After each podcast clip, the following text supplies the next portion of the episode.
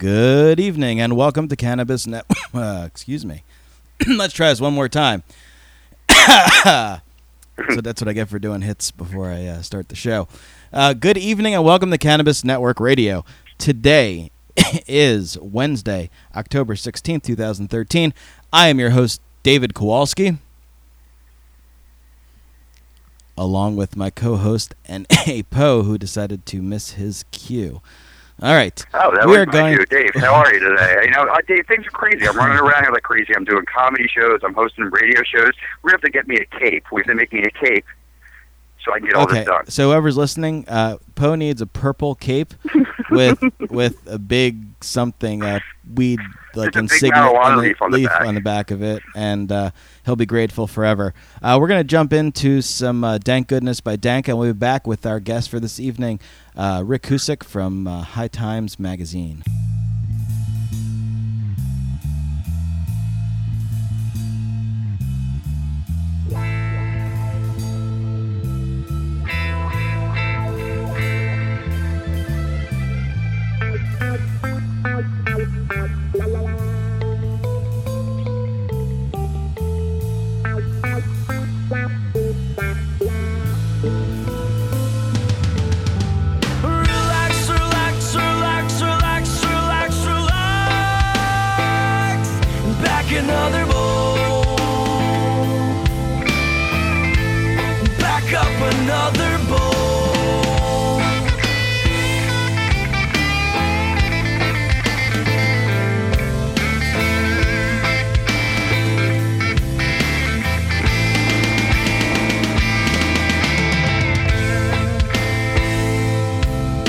Just relax, relax, relax. Let the positive vibe flow. Back another bowl.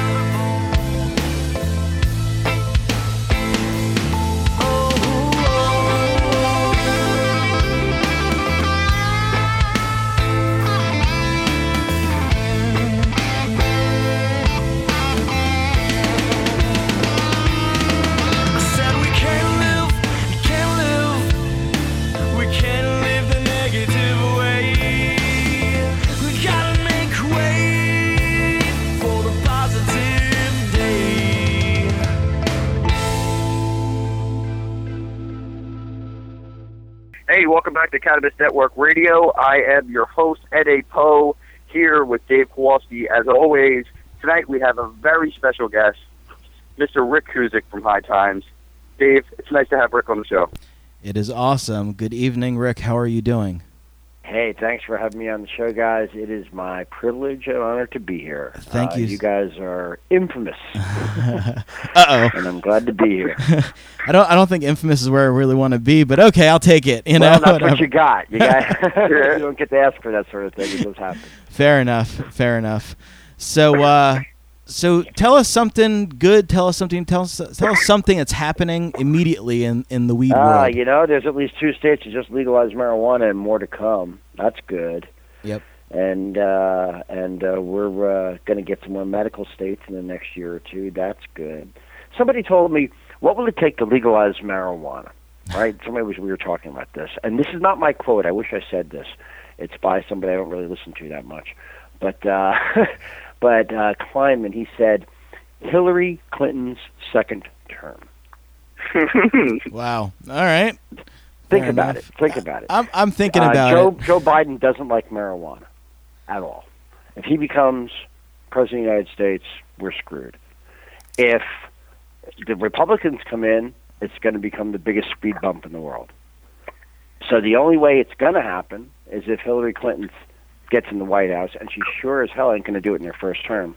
Hillary Clinton's second term. That gives us about eight years to get as many states legalized as possible. Well, if we get the majority, you know, the state majority, then you know that has initiative in itself behind it. But nonetheless, I'm I'm saying you know 2014 I think is a pivotal year because we have two legal states. We have a couple other states that are on the cusp of legalization as well.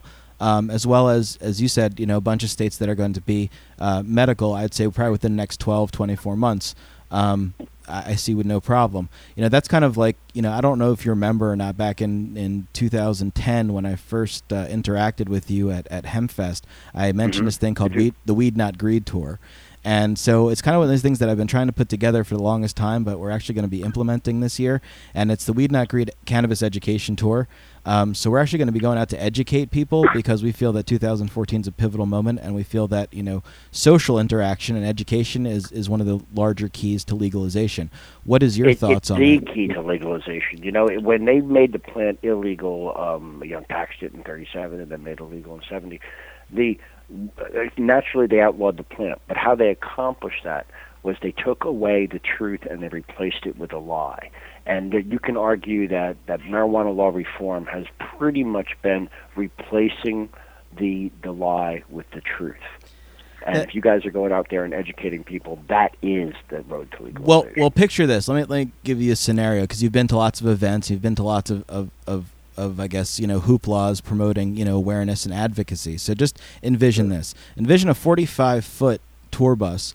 You know, with proper messaging, pulling up to any given location, and you know people that are you know well versed and educated go out to disseminate information uh, about cannabis and to debunk the reefer madness. So you're looking at this huge tour bus that's pulling up anywhere, you know, whether it be at a, a government building, whether it just be at a restaurant, whether it be anywhere, and just picture the, the, the scenario of what would go down and the intention and the attention that this is going to get, you know, when we have this thing on the road.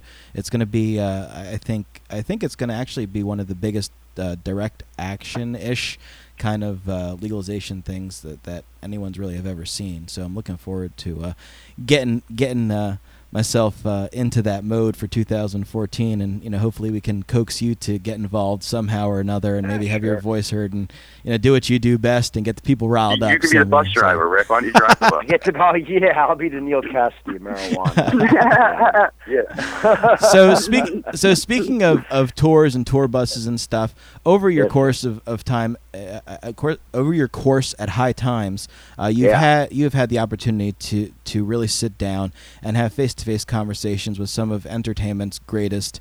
Uh, uh, yeah, I've been really lucky in that. Yeah, like- regard. like Really weed, uh, you know, I guess advocates, uh, participants. Um, so, out of all those years and all the people that that you have, Mhm. um, what, who was the one that influ- or impacted you the most? Well, I mean, Other, uh, other, is, is that what you're saying, Poe? no, please. Um, actually, I mean, I've had a number of. I've met my heroes on a number of terms, you know, and uh, I, I really. Uh, it, it's hard. It's a great question, and I guess what I have to say is uh, I did my uh, first interview with Willie Nelson. I've done a couple now. I've done a couple High Times covers with Willie, and uh, the first time out, um, uh, Keith Stroup had set up the interview with me, so it wasn't really an interview. It was more like a, a, a sesh, you know. And uh, I went uh, to Maryland and went on the bus with Keith and Allen St. Pierre and myself, and we sat around for a couple hours and smoked weed with Willie, and um, it was wonderful, fantastic, great, great interview.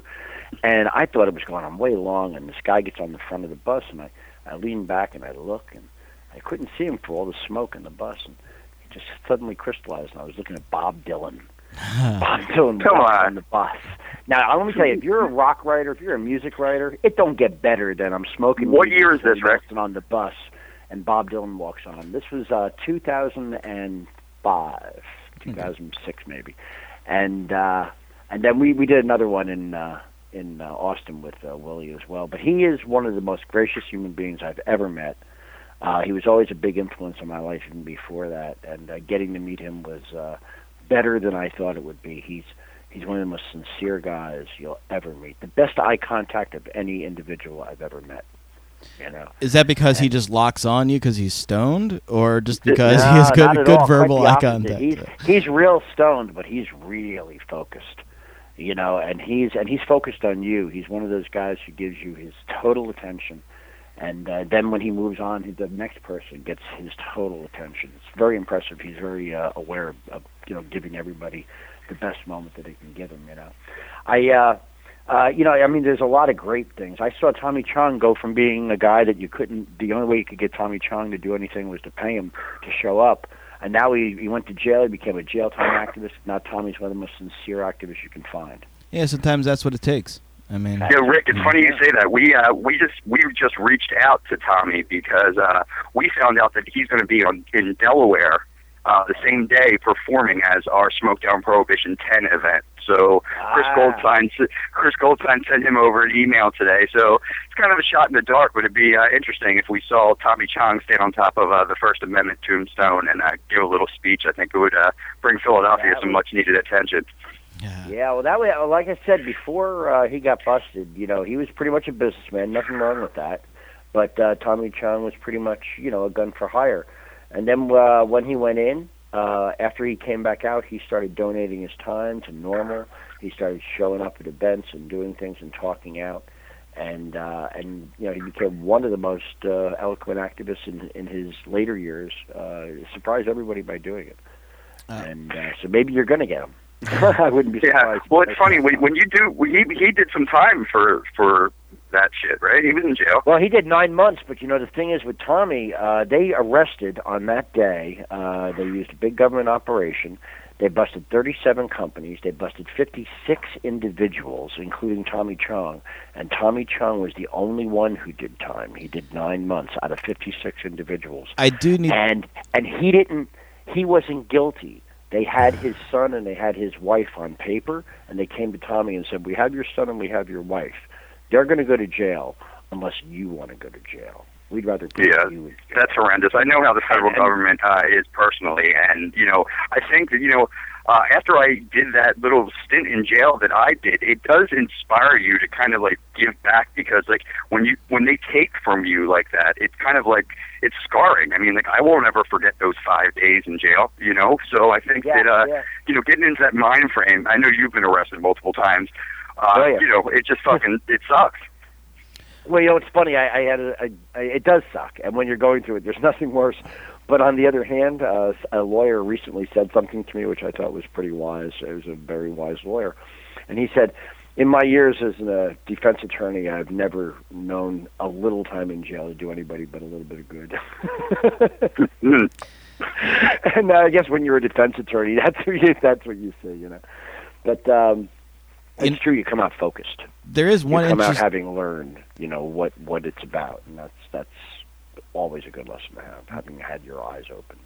there is one thing interesting that I'd like to interject about the whole Tommy Chong thing. It was at the Mhm. time the district attorney from Pennsylvania that oh actually yeah, that actually Oh, was well, was the one that brought the charges against him for shipping glass or whatever his family for shipping glassware into the state of Pennsylvania. Now Mar- Mary, what was her name? I can't Buckner, Buckwalder, Buckner, or something like that. Whatever the case yeah, is. Yeah, yeah, and she Yeah, we have some also we have some fucks up here in, in Pennsylvania. It's it's horrendous trying to get work yeah done she here was with in marijuana. Pittsburgh. She was a Pittsburgh uh, attorney, and uh, she had uh, gone after not only uh, uh, all the glass manufacturers, but also went after the urine testing people. But there's also another interesting thing about her is that you know she then I think went from that position to another higher up position based on uh, you know her her assertion of such. But nonetheless, it was actually Pennsylvania that that that in you know in caused that whole hoopla to begin with. But uh, Yeah, um, she got in t- she got in trouble. Uh, she actually avoided it by the hair of her chinny chin chin. Uh, she uh, was involved in the um, um, uh, the Justice Department firing of the attorneys oh, a few years later, and she was involved in that imbroglio that caused. Uh, yeah, whatever. Karma's a bitch. General. You know what can I say? Yeah, yeah, yeah. You know, it was, those were. Uh, it- it's been an interesting. I've been doing this for 15 years at High Times, and yeah, I've gone through three presidents now. Yeah. and it's been interesting to see, you know, the uh, the uh, arc of how we're going. If you asked me two years ago, three years ago, if, if we'd have two states legalized and all these states medicalized, and we'd be looking at, you know, having a number uh, of states coming on up, I would have said you were crazy. Yeah, yeah, I, I, I concur because you know I started doing this, you know, I guess full time in 2010, January 2010 is when when I started, and uh, you know, it's it's in that short amount of time, I I. Yeah. I have been amazed. You know, I was I was saying in the last show, you know, all these like ganjapreneurs and these people that are making millions weren't even in existence in 2010. They were just kind of sitting around, you know, doing what is what is that they're doing, you know, and now it's take because fucking Google of weed. There's businesses are making money on that front end bubble of that shit, man. but Yep. No, But- everything's happening right now, and So- not only that, but also it's not just a reform that's uh, making that happen. It's also uh, technology. Oil is coming from west to the east, and it hasn't traveled all the way across yet, but it's coming. so and with that is coming all of the the rigs and the nails and the globes and the and the pads and all, you know all the things that come with it, and that that makes the uh, the market very healthy. So we so I got a couple questions here for you from the Mhm. chat room. Uh, Jane uh, asked, "How many times, Rick, have you been arrested? What was the longest stint, and on what charges?" Oh, I'm I, I'm a minor offender on all kinds of things. Um, I've been arrested three times, uh, twice in my younger years, and once more uh, prominently with uh, with uh, Keith Stroup in 2007 at the Boston Freedom Rally. Um, but I've never spent more than a couple of nights in jail here or there. Gotcha. And then Yeah. the second question, which I'm gonna kind of tweak it a little bit because I'm not I'm not you know I don't uh, the wording of the questions something I'm not Sure. uh, Yeah. whatever is from Ken.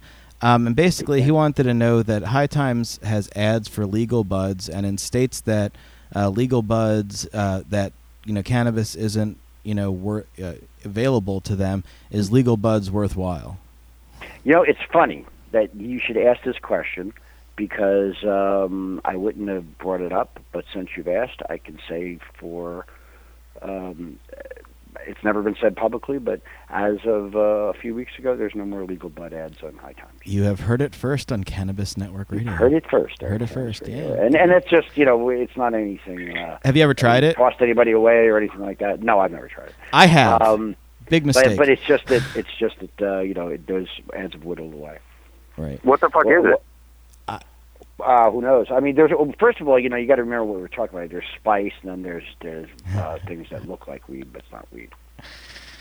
Uh, Ken, Yeah. Ken- Ken's yelling things, at me in the chat room here, saying it's not what he asked at all. Um, so, so uh, I'll, I'll word the question to you, Rick, and you can go ahead and either answer it or decline. It says, "Why why is High Times still taking ads for legal buds?" He answered that. You are a leader of the We're not. cannabis culture. Should not be advertising for that poison. So that was Yeah. his question, and can the I The answer think is we're not taking ads for legal buds right now. right. It's So the same answer, Ken. Why And by the way, and by the way, what that you- is not to say that is not to say the High Times won't take ads for anything that comes along. You got to remember, you know, when It's it comes business. to when it, we default to towards uh, a a free expression always. But at the, but to answer your question directly, at this moment, we're not taking any ads for legal. so buds. are the And ads by the way, there haven't been any illegal bud advertisement in the magazine for a long time. on There's been Is the online- spice and that kind of stuff. is the online phasing out as well? Yeah, online's gone. Oh, because That's what I was talking I mean, because he was last, because he was. the last bastion was online, and now it's not true anymore. oh, I guess I don't know because he's claiming that's still on the website. Don't I mean whatever. It's fine. You guys took a stand. It's whatever. Maybe Go his take a look. maybe his cookies are caching to be refreshed, but uh, yep. that yep, that's that's the answer from High Times no longer doing it, and and I have happen to to uh, think that's great, and I'm happy if that, there is if there is something up there, it's a straggler. It's coming down. I mean, literally, we were dealing with this uh, last week or two. cool. Ah. Well, that, that's I- I'm I'm actually happy to hear that. So um, I, you know, I, as I said, to me, I always felt that the, uh, um, I always felt that the issue was overblown. you know, business is business. I guess sometimes you know we we all you know one thing which I think people don't really understand in the world of of cannabis is that you know High Times aside from being a business is also an activist group in itself. I mean, Oh, yeah. what they've been doing for you know since 1972, Uh, 74. 74. Uh, we've been the largest corporate uh, contributor to NORML for 40 years, uh, every month without fail. Um, we, uh, on top of that, we've given uh, free pages to uh, many activists, but specifically to NORML, who's our sister organization, for 40 years, full page every every uh, year. And uh, I'm the person who's in charge of the activism at High Times. I, I interact with the activist community. I'm on the board of NORML. And um, well, the board of NORML is kind of kind of a new thing for you, right? Yeah, well, I was uh, yeah, I I was on the board of NORML since last February. Before that, I was on uh, the board of New Jersey NORML for about three or four years. Now, aren't you on the NORML? You're on the NORML women's alliance as well now, right? Yeah, that's brand new. Yeah, I just got that two weeks ago. I'm on the board. So, of, Rick, if, I'm if the the, only if male the on the NORML, on the. Excuse me.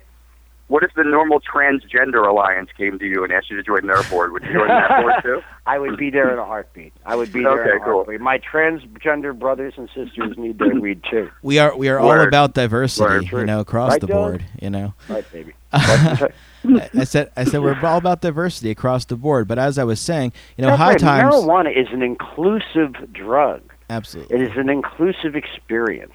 It is a wonderful gathering experience for the human animal, and that's uh, that's the way A- it should be. a- absolutely. I mean, one thing, one thing which you know, I, I'll- I'll continue to say is, you know, aside from being a business, you know, High Times being an activist group, you know, one thing which people don't realize is that when you do have activist groups, you know, such as you know different organizations out there we all don't make a lot of money so you know when when we can No, when we when we can capitalize in different areas you know whether you know sometimes it's questionable or not we have to do what we have to do because if we don't get revenue we can't continue to do what we're doing and to Yeah. you know I support mean, the I- messaging that's we been need my to do. area of So- expertise in the sense that I, I work for I work for a for-profit organ uh, work for a for-profit company, and I am a director of a of a nonprofit that essentially we do the same thing. Both organizations uh, we get the truth out. It's all about information. It's all about content, and uh, uh, you know I where those two consi- come together is the place that I'm most interested in. You know, and there's some great, great uh, capitalist activists out there, and there's some great, great activist capitalists as well. I like to fall into both of those categories personally Yeah. Well, you know, it's funny. We have a social movement that has a multi-billion-dollar industry attached to it. There is not another social movement in the world that has a Ah, multi-billion-dollar. that's a very interesting It- point. it- it's absolutely very true, and some people don't realize the importance of of of how the social movement is so integral. I mean, when we were sit, when we were chatting that you know this past year at uh, Hempfest with Jamin, you know, we had that little like you know random forty five minute hour discussion. That's what we were talking Mm-hmm. about how sure. how you know that whole how it is a social thing because the social policy is what influences uh, the political policy, and you know it's a social change that has affected gay marriage, that has affected gay and lesbian rights, uh, women voting. It's all been social, not political. So you know, uh, people need to realize that you know what what we are trying to do in a whole. You know, from High Times being I, I'm going to say a social organization to you know what we're trying to do. You know, here at Cannabis Network Radio and and with the media group and with the Weed Not Greed Tour is to create that social awareness and to create education so people that are still stuck with that reefer madness can be educated because when some you know when you have that moment and i'm sure you know i'm talking about rick when you reach out to someone and you're talking to them and all of a sudden you you see that click you know what that that switches that transitions they're like oh i get it now they turn into some of the best activists you can have So Yeah, you have these moments. You have these moments in which you see the spark hit somebody in the eyes, and that's you know what. Again, I get back to it again. Uh, what's holding everything back is that they keep telling lies, and what's moving everything forward is that we keep telling truth. When you tell that truth to somebody, and that moment when they get it, you see it in their eyes. Yeah. and you go, "Wow, there it is. You got it. Got you right." that that's what that's what makes it that makes it worthwhile for me when I when I see that moment and that's and that's why I say to people you know I was talking to somebody uh, when I was in in uh, Denver I was sitting down with a bunch of people and I you know somebody asked what do you well how much money do you need to go ahead and and you know make legalization happen or what do you need so on and so hmm. forth. You know I'm, I'm horrible asking for people for money. So I said to the guy him straight in the face I said how much is it worth when you can change a person's life? You know then put a price tag on that and then that's how much i need. Because you know we well, have you know, I mean, to put it to put it in practical terms, one of the the reasons marijuana has been illegal all these years, and they've been winning all these years until lately, is that you know with the federal government they've had, um, uh, depending how you do the math, anywhere from twenty to forty billion dollars a year to fight the drug war, and again, how depending how you do the math, maybe eight billion to wage against marijuana. Eight billion dollars the federal government has spent every year for the last 20, 30 years at least. Now, take that and put every penny we have for marijuana law reform. On a good year, you put it all together, maybe we have $15 million. They got 8 billion a year. We got 15 billion, maybe, on a good year. Give me 8 billion one year and watch how fast things change. no, no, no doubt. I'm, I'm, I'm with you. I'm with you on that. And actually, one thing I can't remember how long ago it was within within the last 12 months. I read a report, and I think I posted it, you know, on our network that there was uh, one of the you know research you know groups out there uh, basically did a comparison to how much money is spent just on the war of marijuana. And I think it was something like 18 billion dollars or, or, Yeah, or something. Well, it's eight billion from feds or so, and then when you start adding in all the private donations to corporations, to Partnership for Drug Free America, things like that, it's about Which- eighteen billion. Yeah. So basically, what they did is they took that number and then they did a rough guesstimate of how much it would cost to get basic health insurance through like a major insurance carrier. I think it was like Blue Cross Blue Shield for every American. And I think it ended up being like nine point five billion dollars. So if they were to stop, you know, the war on cannabis. They would have enough money to insure everybody under a major healthcare provider and save about seven, eight billion dollars at it. Well, that's because they're not necessarily interested in, uh, you know, creative. Look what they're doing now with this debt ceiling thing. Like, Rick, I feel like uh, there's such a difference between the West Coast and East Coast, and I feel like with something like the debt ceiling issue that we're having right now, is marijuana missing the marijuana lobby missing an opportunity to attack at the federal level? Because like we stumbled upon the federal government in Philadelphia, you know, with doing our thing at the Liberty Bell. But now I feel like the fact that marijuana is a Schedule One drug is the major problem. With the numbers of how much money marijuana would generate, you know, how do you think that we can, instead of going state by state, take a shot at the feds uh, for marijuana legalization? I- you said I- earlier I- Hillary Clinton in 2022. I mean, that hurts my feelings almost. Well, it's a great it's could- a great idea, but unfortunately, and we can disagree, but I, I truly believe that um, what we have to do is play the politics of incrementalism. And what I mean by that is if you look for the last 20, 30 years, how we've gotten to where we've gotten. I'm 59 years old. And when they started NORML, I remember I wasn't part of it, but I remember when it all started. And you know they were going to have weed legalized by '77 or so. That didn't Yeah. happen. And then what happened is is that um, you know over the years, you know they told the lie, and through the Reagan years, the lie permeated quite a bit. But then the medical thing came along in '88, and then hemp came along during the 1990s, and those became incremental truths that kind of revealed that maybe marijuana is not as harmful as they said. But it wasn't really about marijuana; it was about medical marijuana. It was about hemp. And then, as it, it, we moved forward, you know, more people. We gained a, a point a year with the American public: thirty-seven percent, thirty-eight percent, thirty-nine percent. Now it's at fifty-two percent. We're playing the politics of incrementalism, and and you know something?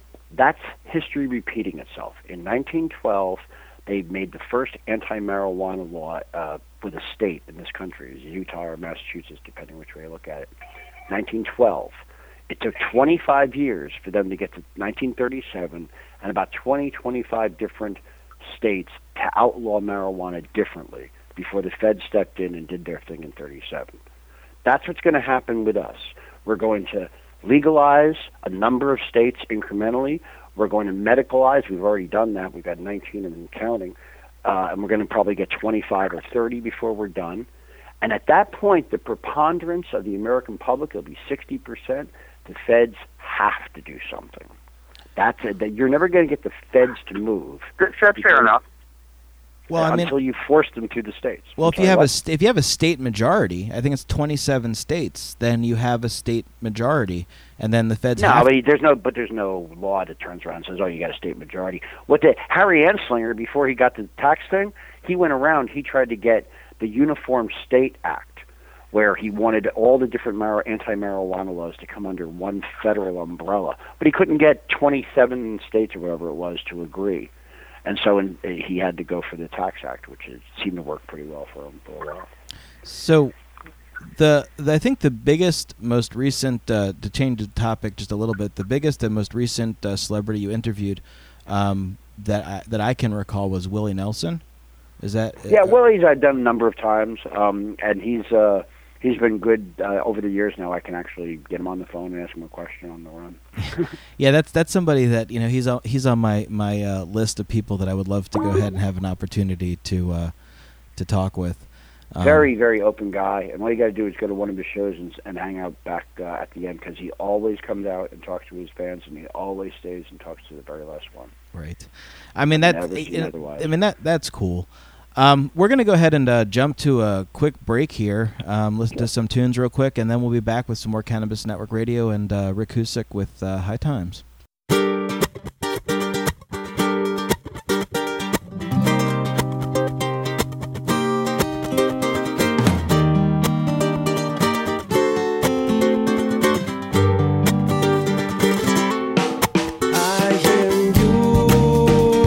I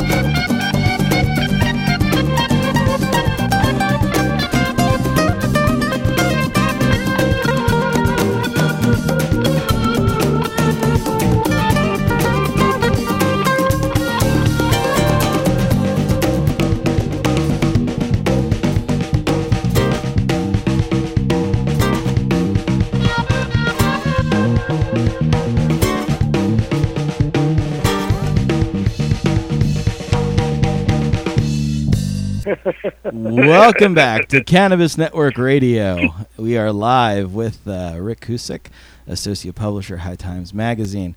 Uh, we thank everyone for listening in and joining us, and everyone in the chat room, and all of our live listeners. And we'd like to thank all of the people who listen to our podcast. Uh, we currently are sitting at number six in iTunes. Uh, we are like uh, one of the most frequently listed listened to cannabis uh, podcast out there, from my understanding. Dave, so The ratings are way up since I've been on the show too. I think, right? I, I- I think they went down a bit actually, but nonetheless, you know, Whatever. so- we need to get someone on the research team on that shit. I want I want pie charts. no problem. So, uh, so Rick, Somebody ate the pie charts. Yeah. It wasn't me. All right. So, um, Rick, uh, let me let me. There. I know that over the times that we've had, you know, chance to sit down and talk, you shared some pretty funny experiences and stories that you've had about different, you know, whatever. Uh, you want to share one of those uh, with us and our listeners about uh, Yeah. one of your? Uh, I mean, you know, I I'm I tell stories. I'm a storyteller, and um, and luckily for me, High Times affords just a ridiculous number of of crazy stories. Uh, some are funny, some are poignant. Um, I I I tell them a lot. I mean, uh, the the the one that everybody likes to hear, uh, I, I referred to in the last segment a little bit, which was uh, in 2007, and, and this actually will the way to tell this is it shows the gauge of our movement. Um, in 2007, I was at the Boston Freedom Rally, and we were setting up. It was a little pissy rain out there, and Keith Stroup, the founder of NORML, and I were sharing a tent, NORML and High Times, and he asked me if I wanted to smoke a joint before things got started, and I said sure. And long story short, this kid came up to us, and I thought he wanted me to share the joint with him. He turned to be an undercover cop, and he uh, he arrested me and Keith Stroup. And like this kid grabs on and is taking us to the tent to book us, you know, a booking tent. And back then, they arrested 50, 60 people a year, every year, just to show that they could do it at the Boston Freedom Rally. So you had to hide your joints and everything, 50, 60 every year, right? And uh, Keith and I uh, got arrested. They pulled us in. We were one of the 60 that day, two of the 60. And uh, uh, first of all, if you're an under if you're an undercover cop and you're working overtime at the Boston Free Rant, the last thing you want to do is bust me and Keith Stroup because we will we will make your afternoon miserable. no doubt. And uh, and we did, we did. Uh, but beyond that, um, when they took us to court, uh, the 50 kids that they busted, they all settled, paid their $200 and walked away. And me and Keith couldn't out of professional, you know, pride. And long story short, it went on for two years. For a third of a joint, we took it all the way to the Supreme Court of Massachusetts, who refused to hear the appeal, kicked it down, and Keith and I are the last two people ever to be uh, sentenced under the old law. In the two years that we went through it, they decriminalized marijuana in Massachusetts. So in 2007, me and Keith and 50 or 60 other kids got busted for smoking joints. Two weeks ago, we had a 420 on on Saturday afternoon, and there was probably 10,000, 15,000 people in front of them. We all smoked at the same time. It was awesome. That's the difference between being illegal and decriminalization. The cops look the other way and let 10,000 kids smoke at one time. Well, I, I also think that in some cases, you know, the power is in numbers as well, um, depending upon where you're at. Um, Well, there was always 10,000 people there back in 2007. They were just, they were on the, the hill crest with their horses, and they would bust you. right. Uh, no, there was a sea change in the past few years, and that's what I'm saying. Yeah. Um, and, you know, they and Massachusetts had a lot to do with that as well. You know, I, I, I'll tell you one thing, which which you know still is a highlight for me from the few weeks ago at the at the Boston Freedom Rally, was you know prior to 420 when we were all sitting there, I guess now named uh, Mount Malta, formerly uh, Mount Mary Jane. Um, you know, when I got to speak right before 420 and got to actually introduce you and bring you uh, up there, um, Yeah, on top great. That was on top of that hill, um, you know, there Yeah. where where freedom, you know, more or less started, and then to be able You to bet. to bring you up right after me, that was quite uh, an honor and and uh, an experience to kind of share the same. Uh, uh, platform in some sort of uh, quote unquote civil disobedience act that we were doing there. So That uh, was that was a great moment. And was. I mean, I I was been writing about that because I'm writing about the King of Pot, who passed away a few weeks ago, and that was the last moment I I, I had with him, and it's on a video, you know. Yeah. And uh, and the thing is, is that you know they shut the, they shut it down. They tried to take away that minute. They tried to take away 420 by shutting the the Boston Freedom Rally the second day down at three o'clock. And we got Dr. Lester Grinspoon from Harvard University to open up that day, and he rabble roused and he said, "Everybody stay here after three o'clock." Yep. and uh, and uh, we we all did, and we had that 420. Everybody stayed, and uh, the cops didn't do a damn thing about it. They knew. No, there's that one cop that was there like right at the beginning when we were by the gazebo that like stuck Mm-hmm. around for like a couple minutes and was trying to give us a hard time about stuff and I guess he eventually decided to uh, meander Yeah. away when he saw no one else was coming to really back him up. but, but but nonetheless I, I, I do I do love those moments when, when things like that happen. You know, and then and then really uh, the week right after that I had the opportunity myself to go to Smokedown Prohibition 9 and speak there right in front of, you know, Independence Hall and the Liberty Bell you know, and I gave, I guess, my now infamous speech of life, liberty, and the pursuit of happiness. You know, about how how that how you know cannabis you know exudes every single attribute of that, and you know. Um, in our Declaration of Independence, you know, life it brings lives, it can save lives, it changes people's lives, it helps people improve the quality of their life. Liberty, it's our right, our civil right, and our freedom, and our constitutional right to go ahead and consume a plant. And you know, happiness. Who the hell isn't happy when they're smoking weed? I mean, That's know? what it's about, isn't it? and and that's and that's where I coined the phrase of life, liberty, and the pursuit of happiness. Uh, and you know, it, it it's in You all came truth. up with that? Yes. Thomas Jefferson would be proud. well, in ter- in terms in terms of associating it with cannabis, yes, I did. Co- I did come up with that, and I looked right and I looked at all the park police that was there, looking to go ahead and jump on us, and I said, "How dare you go ahead and try Yeah, to yeah, yeah. violate my rights?" Well, you know, So- the original quote was from John Locke and was life, liberty, and the pursuit of property.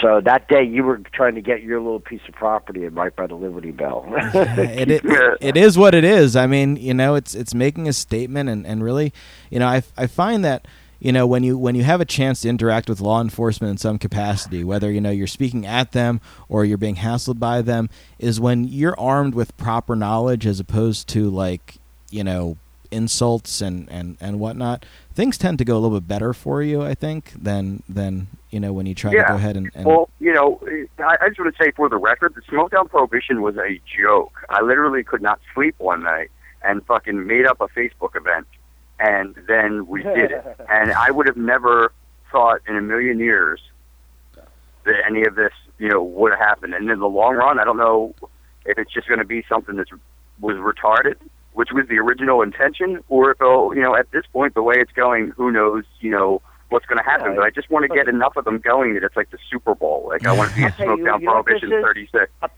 I'll tell you what this is. This is going to be. We are living in the end days of marijuana prohibition. Uh, it's lasted for a hundred years, as I was saying, and uh, 1912, and started to unwind in 2012. And uh, when the book is finally written, that has the beginning, the middle, and the end. They're going to write about the end days. And they're going to write about all the things that happened that started the unwinding. And what happened in Philadelphia, what you guys are doing, will certainly be on those pages. yeah, I, ha- I Well, have. thanks, thanks, Rick. I wasn't fishing You for are a compliment there, but that was participating- that was you are very nice. participating in in history in the final days of prohibition. And this is and what did it look like? That's what it looked like. Here's what it looked like in Philadelphia. That's what it looked like in Boston three weeks ago. Yeah, you know, it's it's so funny that you can say that because it's really a few hundred mile difference between Boston and Philadelphia, and the dynamic shift is so great. Um, and you have to go through Jersey before you get there. so, um, Jersey's a no man's land. yeah, it's true. The ar- the armpit of America, right? That's, that's Rick, well, I- comes marijuana, it's just I live in Jersey and uh, I'm the chairman of New Jersey NORML, and uh, you know it's really uh, a rough a rough slog here with uh, Christie as governor. I mean, but you I'm- have I'm some speaking at sort. Rutgers uh, next month. The the kids Ah. put together a nice little group at Rutgers, and they're having a panel and they're showing a movie and stuff like that. So it's nice Mhm. to see that even in a state that you know is kind of a medical state at this point, it's nice to see that people are still you know being activists pretty pretty hard there. Yeah, no. It, well, it's supposed to be a medical state. I live in Montclair. We uh, we have ostensibly uh, one or two uh, dispensaries open, but you know, Christie's going to run for uh, president of the United States in 16, and damned if he's going to be the Republican where marijuana, medical marijuana flourished. that Yeah, that would be interesting. That ain't Rick, it- you know, I'm just curious, Rick. I think people say think, hey, Rick Cusick. You know, they probably think that you wake up in the morning and eat like weed waffles, and then you know you smoke two joints, and you know, is it is, is it a, a myth? People involved deeply in the marijuana movement are completely stoned all the time. I didn't even find time to smoke today till till this show. You know, for the amount of uh, stuff that I did. Does Rick Cusick wake up and you know have weed waffles? Yes. Okay. Oh, come on now, Poe. You obviously don't know Rick as well as I do. Yeah. So, and, and I might add, and I might add, you're still sleeping when I do. I have no doubt that's true, Poe. And that happens every morning while it's still dark. But um, but but uh, I, I wake up. I, I I'll hit I'll hit the bong. I'll have a cup of coffee and take the dog for a walk. That's my morning Yeah, that, that sounds like to a say- routine. I have to say, um, um, when my daughter hit 12, uh, I stopped smoking for two and a half years just to show her it wasn't important. And because if she knew what Daddy does for a living, obviously by that time, and uh, and I knew that it was going to come along, and uh, and I was not going to be there when it did. So I wanted to. I didn't want her to have the idea that you know there was carte blanche here. And so I said. Uh, so I what was said, that "Here's what I'm gonna relationship like? Well, again, it was truth. You know, I, I decided really early in the game to tell her the truth, and I wasn't sure when I did that was a good idea. So there was no turned out to Tony be- Soprano kind of uh, hiding, you know, who Daddy really is, kind of. Yeah, no. Early on in the game, I, I told she asked, and you know, because it was around, it was always around, and and I don't mean marijuana was around. I mean marijuana law reform was always around. Daddy's job was always around. She went to Amsterdam. She's gone to Jamaica four or five times before she was seven or eight. She, uh, she, um, yeah, she grew up around it. And and the thing and the thing is, uh, she grew up around you know reform. And I told her on her twelfth birthday uh, that. Uh, uh, reform and changing the law is really important, and not taking shit from people is really important. here, here. Uh, but marijuana is not really important. It's fun, it's useful, it's it's amazing for people that really need it as a medicine. I'm not one of those people, so it's not important like that for me. It's just my preference, Rick, does what? it improve the quality of your life? and it has for Oh, many years. Well, then, then, years. then, there you but go. it's not It is- necessary No, for quality of life. No. No. It- and for, for the record, your daughter is a completely well-adjusted human, correct? Yeah, yeah, yeah, yeah. And she'll There you have it, folks. You can grow up with parents that use marijuana and not end up uh, whatever crackhead. No, no, she's she's great, and uh, and the thing is, is um, I, I by telling her that at an early age, like I said, I wasn't sure it was a good idea. But what happened was, I told her I wasn't supposed to tell you this, but I'm going to tell you this because I don't want to lie to you. And it added a layer of honesty, I think, between our relationship that I think still is there today. I, You know, I have. we, we, we like any other parent and, and daughter, but on the other hand, we don't bullshit each other. as a father, I mean, I'm, uh, you know, my kids live with my, you know, ex-wife, but uh, you know, I do have them from time to time, and you know, Mm-hmm. when we were going through the custody battle, of course, my ex-wife did bring up the whole, uh, you know, Oh, yeah. cannabis thing in court. Um, and it was actually in North Carolina we went to court, and I was kind of happy the fact the judge kind of more or less Yeah. la- laughed that off, because I There thought I thought it was judge, I thought it was yeah. going to be a, an issue, but uh, Yeah. you know she really you know she really didn't make a, a big deal about it, and she realized what I did was an activist, and I wasn't like you know a retailer or or whatnot. Um, so I got great. got a couple of questions here Mhm. um, on on the chat. Um, the first one uh, has been actually from a whole bunch of people, and it's been the most common question. Everyone wants to know how they can get a job at High Times. Um, When you work at High Times Magazine, you get asked the same five questions all the time. First question is, how did you get your job at High Times Magazine? The second question is, can I get a job at High Times Magazine? The third question is, do you guys sit around all day and smoke pot? The fourth Yeah. question is, do you have any pot? And the fifth question is, what's up with that fake weed? The fifth question is Two out of five so far, my friends. And uh, and uh, the answers are uh, luck, no, Uh, sometimes we stand. Uh, get the hell out of here, and I have no idea. That's awesome. There, there you go. There you have it. Um, and then yeah, uh, no, it's a, the answer. The answer is the way you get a job at High Times, just luck. Be the right place at the right time. That's what happened to me. F- fair enough. So um, then Dave has a question here. Uh, he said, "Want to know what the first cannabis cup you went to was, Rick?" Uh, that was 2000. Uh, no, I'm sorry, 1999. That's right. And my daughter was no, I- it had to be 2000. 2000, yeah. And my daughter was three years old, and my wife and my daughter and I went over there, and I spent 10 days in Amsterdam um, and took in the cup. It's a wonderful, wonderful experience because it's kind of like going to Old New Orleans for the Mardi Gras. Yeah, it is. You know, we It take is. over the whole city, and uh, and it's a wonderfully beautiful, romantic city It's awesome. and uh, yeah, so I that was my first experience in 2006 or seven. I went back to Amsterdam and I was a celebrity judge, uh, and that was a surreal experience. They put me in a room, uh, almost locked me in the damn room with uh, Danny Danko from High Times, um, the Gaskins who started the farm out in uh, out in the Midwest, Right. the largest, the uh, the oldest running commune in the United States, and Redman and uh, and we sat in a room for four days with 40 jars of the best weed in Amsterdam and, and judged it. All right. It sounds like good Yeah. times. You know. that was a surreal life experience.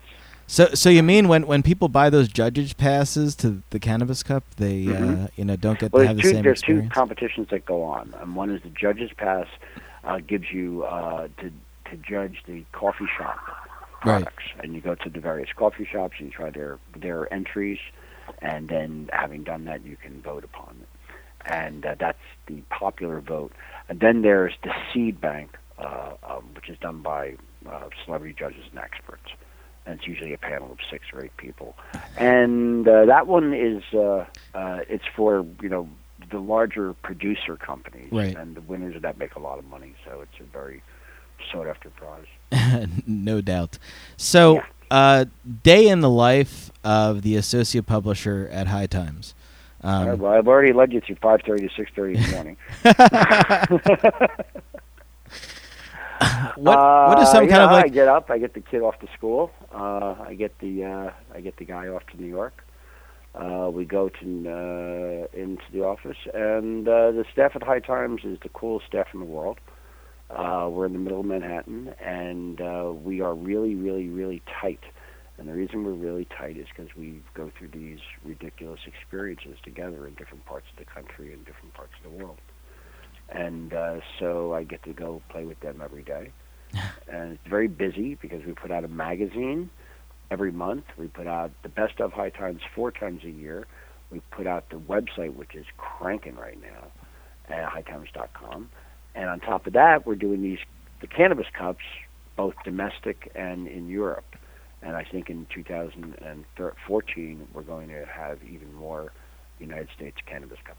That's going to be awesome. Uh, you know, Yeah. and we're and we're looking forward to them for sure. Absolutely. Uh, they're wonderful events. We, we it, they, those were a, uh, um, you know, it, that was a, an action in motion. We didn't. We kind of created it as we went along. We weren't really sure. At different places we went, the laws were different. But uh, in each one, we create an area, a safe area where people can go medicate or recreate, as the place may be, and see the uh, the best and most cutting edge uh, things on the market. Yeah, I I mean, I, I will tell you is that I was, you know, I was in Denver this year. I was in Seattle this year, and Yeah. it, it, it was it was, uh, you know, both. I'm going to say both were, you know, as you were saying about the history books uh, being written. Both of those were were historical moments, and to be able yeah, to be sublime. and to and to be able to be a part of it, thanks to you uh, for inviting me and getting me into them, and Danny as well. Um, you know, I was able to participate in those and, Uh, and, well and deserved. talk to You're- everyone you- about it, You've earned and your so on and stripes, so forth. both of you guys. Thank you so Rick, much. I, Rick, I have one, I have one beef with High Times. I was, I was High Times Freedom only Fighter of one? the Month. Only one? Gee. only one. I, I was High Times Freedom Fighter of the Month, one of three in September, and uh, Right. I had to go out and buy a High Times for me and my mom. So essentially, it cost me like fourteen bucks to be in High dude. Times. Like you guys can't, Ah. you guys can't send me, you guys can't send me like a keychain and like a and, and a magazine or something. Yeah, yeah. You know, I don't know how that oversight happened, but uh, now you know the you know the cool kids at High Times when you Or like a fruit basket or something. Like you know what I mean? Like I'll get your fruit basket and have goodies. Thank you. uh, I don't. I wouldn't ask for a fruit basket. I'd want a basket of flowers. You know, like I- whatever. I- I, thought that well, was, I that's thought what I fruit was- that basket was code. Yeah, that was code. actually. Oh, I didn't mean that. We I didn't mean that type of flowers. Right over your head like a I, di- I didn't mean that type of flower. Of course not. I would never make a reference like that. You know what do you mean? You know, me do something like that? Never. Me? What? I, I told my daughter early on I have a vaguely criminal nature. Get used to it. don't don't we all to do what we do? It's kind of one of those things yeah, that we well, have that's the, to do. that is the point, isn't it? It, it is the point. uh, Uh, some people don't get it. Some people don't get it. Yeah. But uh, you know what? It's people like you, Rick, that have been doing it for so long. Who who you know what? You're one. I have to say, you're one of the people that inspires me because every time I've seen you speak over the years, you get up there and you just kind of say it how it is, and you more or less, you know, you just there's nothing, there's no like beating around the bush, and I find that. You know, when I speak and when I convey things, I'm very much the same way. You know, just Yeah, no, you are. And, and well, the thing again, I it, I wasn't always as confident about what I public speaking as I am now, and and the reason I am now is because I realized what I said before. It's about truth telling. yes, And and once you realize, you know, you, there's lies out there, and what you're doing is you're countering the lies with truth. Then it becomes really simple. Then One- you just got to go out there and say the truths, and say them with enough conviction that people can tell that you're not lying. one of one of one of the big you know I I have to say this honestly one of the biggest things that that has benefited me from being an activist is really being able to to to to look back at my life and the things that I've you know the the negatives so on and so forth and the whole aspect of the the the transparent honesty which is something that you know coming from the industry that I was in beforehand the adult entertainment industry is not what you call exactly a transparent um, Yeah. you know honest Right. bu- business. You know there's certain attributes that you know kind of get used to living your way you know life a certain way. One thing which i which i've definitely learned is that you know everything i do now is transparent. Everything i have is transparent. Everything i say can be backed up. And it, it's one of those essential things and it's one of those things that that really you know you learn how to become like literally brutally honest and transparent in order to succeed as an activist that that's really how how you have to be and that's one of the, Well, the It's that- a it's a real moment when you make that decision. yeah That You you, know, know. I'm going to be transparent because you're going to lay yourself out open to and some and some people say, criticism at least and danger at most. Ab- know. absolutely, and some people say people, you know, uh, you know, can't change or don't change. But I'll tell you is that you know I think from the first time you met me years ago to now, I think I have definitely uh, have come a long way with with who I was and who I am, especially in this movement. So, uh, you know, you know, you can't go through things like this without changing. Yep, absolutely. That's what it is. They're, A- really absolutely. And fundamental experience. and it has cha- and has changed me 100% for the positive and that's yet another attribute of, of the wonders of, of cannabis and, and marijuana so so so yeah, That just that bit about where I get up at five thirty in the morning and do bong. It's pretty much changed for, for the positive. Yeah.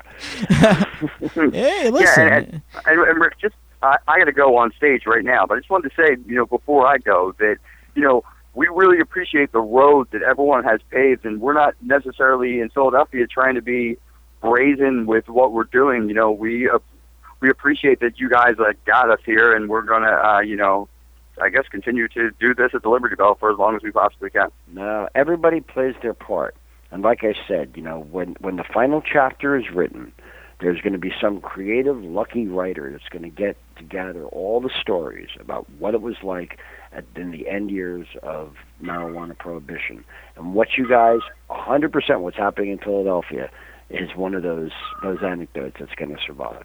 100%. What you guys are doing is very important.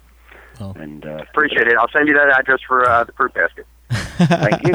Yeah, you got it. so all right Poe I'll talk to you later good, good luck with your show and uh, we'll talk at you later so Rick I, I, I got one last uh, question for you to, to, to close out the show I, I'm a father um, of two wonderful boys. Um, one just turned 10 and one is 16. Um, they obviously know what I do. Uh, I'm an activist. Um, you know, my older son is at the point where he's educated himself and started to educate himself about you know the truths about you know what I do because obviously you know there's adversity and he's going to hear things so on and so forth. Now you being Sure. you know a, a single father, um, you know, and and the relationship you have with your daughter is, is something that that actually I have noticed throughout the course of, of you and I knowing each other that you know we can be at an event you can be busy but you're always checking on your daughter. You're always making sure that she's okay. You're always making sure that that you know Yes, she's, much to her chagrin. she she she is you know one she is your top priority over over everything else. And and I and I definitely admire that and respect that you know as a father myself. Now have you or actually I, I know you have. What is is really the most I'm going to say um, uh, I guess criticism that you've had to encounter um, over you being an activist slash you know employee of High Times and a father um, Yeah, it's you know it's funny uh, criticism. Uh, You you of course you know there's people who will launch criticisms at you just because you're doing it and you know there's something wrong with weed or Yes. something and you don't listen to those people because No. they're wrong and you know they're wrong. Yes. You know they're out there and that's that. But um, but I'm a very public activist. Yes. It, it happened incrementally. I didn't mean for that to happen. I didn't step out, but you know I got busted and then I got in the spotlight and then I got to talk publicly about it and then I got you know and, and it just happened. And um, now uh, I've made some pretty crazy, by some standards, uh, crazy decisions to to um, smoke weed in very public situations. I, I was on the History Channel. I got high on the History Channel. I got high on uh, National Geographic Drugs Inc. Uh, I got high on the Daily Show. Uh, I got high on a, a variety of things. Uh, and the thing is, is that um, I, you know, I was very public about that, and people said, "Well, that could put your daughter at risk." But the reality is, I didn't really do that until the last year or so. And my kid is really smart, and I respect the hell out of her. And I think that she knows if anything happened now, that she's 16 years old, if anything happened now, it would just reinforce in her mind. Uh, you know, I mean, I, nothing. She would simply go over with her mom. right Uh, it's not like they would take her away and put her in the foster home or anything. right And, uh, and at the same token, um, uh, I think it would reinforce things I've taught her. You know, it's I've been very lucky in one sense with my daughter in the past ten years as I've told her about these things. What's happened in the last ten years? We went from being losers to winners. You know, and now here my my kid's a teenager, and she's seeing that everything I've been talking about for a year really does have to do with with you know freedom and and people's rights and uh, and it's not just uh, silly stuff that they were trying to make it out to be. Yeah I- I think it's been a positive experience for all of us. you know uh, honestly it's it's one of those things you know that that you know i get i kind of get the same thing from a lot of people like you know it's going to affect your relationship with your children you know et cetera et cetera Yeah. and and and you know what I, i'll honestly tell you is that being an activist being involved in this community being involved with everyone i know and doing the things i do has made me a much more understanding driven a better person overall 100% and you know what that only benefits my children you know Yeah. in, in, I, every, I've been a better every parent. I mean, Yeah. I, I I'm one. I wrote a book about it, and it's not out yet, but but it will be. And uh, the thing is, is that uh, I mean, I'm I say point blank. You know, there's times I many times I've taken my daughter to meet my daughter when she was young to a museum. I'll smoke a joint before I go in, Yep. and she and I go play among the paintings. You know. absolutely and and it makes you more childlike and it makes you more playful and it makes you more empathic you know and and you know we talk about medical marijuana certainly and we talk about recreational marijuana and uh, but you know there's also enhancement most people when we talk about recreational marijuana a lot of times they're talking about enhancing their life either through their senses enhancing, their food or their sex or their music or their film or they're talking about going to the museum or going to you know out to the park abs- in the sunshine. enhancing. absolutely i mean i you know people ask me my opinion of medical recreational this and that and i and i kind of have, have come to my own opinion of it is that cannabis improves the quality of your life you know some way or another you know whether it be enjoying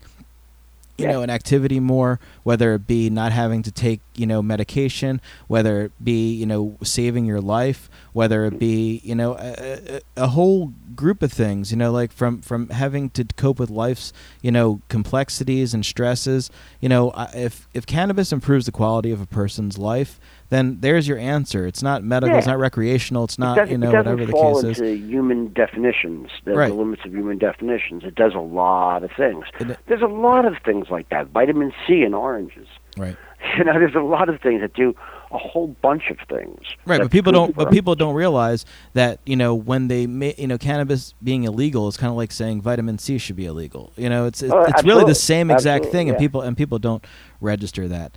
Um, Right. Well, Rick, I have to say that the hour flew by, and I really appreciate you taking a your very time enjoyable hour. Um, Thank you. so out of your busy schedule to join us here, and I hope to do this Yeah. again sometime uh, with you, and you know maybe next time in person. You, know, you just ask and I'm there. and uh, you know, thank you so much for everything, everything that you do. Um, well, I really, I, like I say, I, I've come to because I really respect respect the work you you're doing particularly. thank you so much. Uh, let me know uh, whatever I can do to support it. Rick, I appreciate that. That means so much to me, and I thank you so much for that. And uh, I hope that I hope that everything goes great. And uh, I look forward to speaking to you again. You know, like obviously not on the air, but you know, and and, and I have Any enjo- I have enjoyed all of our time that we've spent together. And uh, thank you again. It was a great honor having you. Um, and taking your time to doing this, and I hope you have a wonderful night. And I'd like to thank everyone that came and listened uh, to us, and everyone's going to listen to us on iTunes and all the other uh, uh, implements. We are we are actually on three networks right now. We're on Dopebox Radio. We're on um, uh, the Bone Project, and we're on Cannabis Network Radio, as well as Russ Belville has us syndicated on his 420 uh, radio network, which you can pick up episodes at 420radio.org as well. So, uh, you know, again, thank you so much for, for being here with us, and I appreciate everything you do for both us and for everyone out there in, in the world of, of cannabis. And I hope you have a great evening in regards to your daughter, and, uh, you know, have a great night. Thanks again. I really appreciate being here. All right. Have a good night. Well, folks, there you have it. Uh, our uh, hour long chit chat with uh, Mr. Rick Cusick, Associate Publisher of High Times Magazine. Um, I hope everybody uh, enjoyed uh, the show. And uh, for those of you that uh, are going to listen to us on our podcast uh, through iTunes, please take a moment uh, to rate us, write a review for us. Um, like I want to get up to number one, and, and the only people that can help you uh, help us do that is uh, you guys. And I appreciate everyone uh, for listening and supporting us. Uh, we are a people-funded organization, and uh, we have so much to come with Cannabis Network uh, Radio and the Cannabis Network Media Group. I hope everyone has a safe and enjoyable evening, and we will be back with the, Poe and myself on Monday. Everyone have a good night and be safe.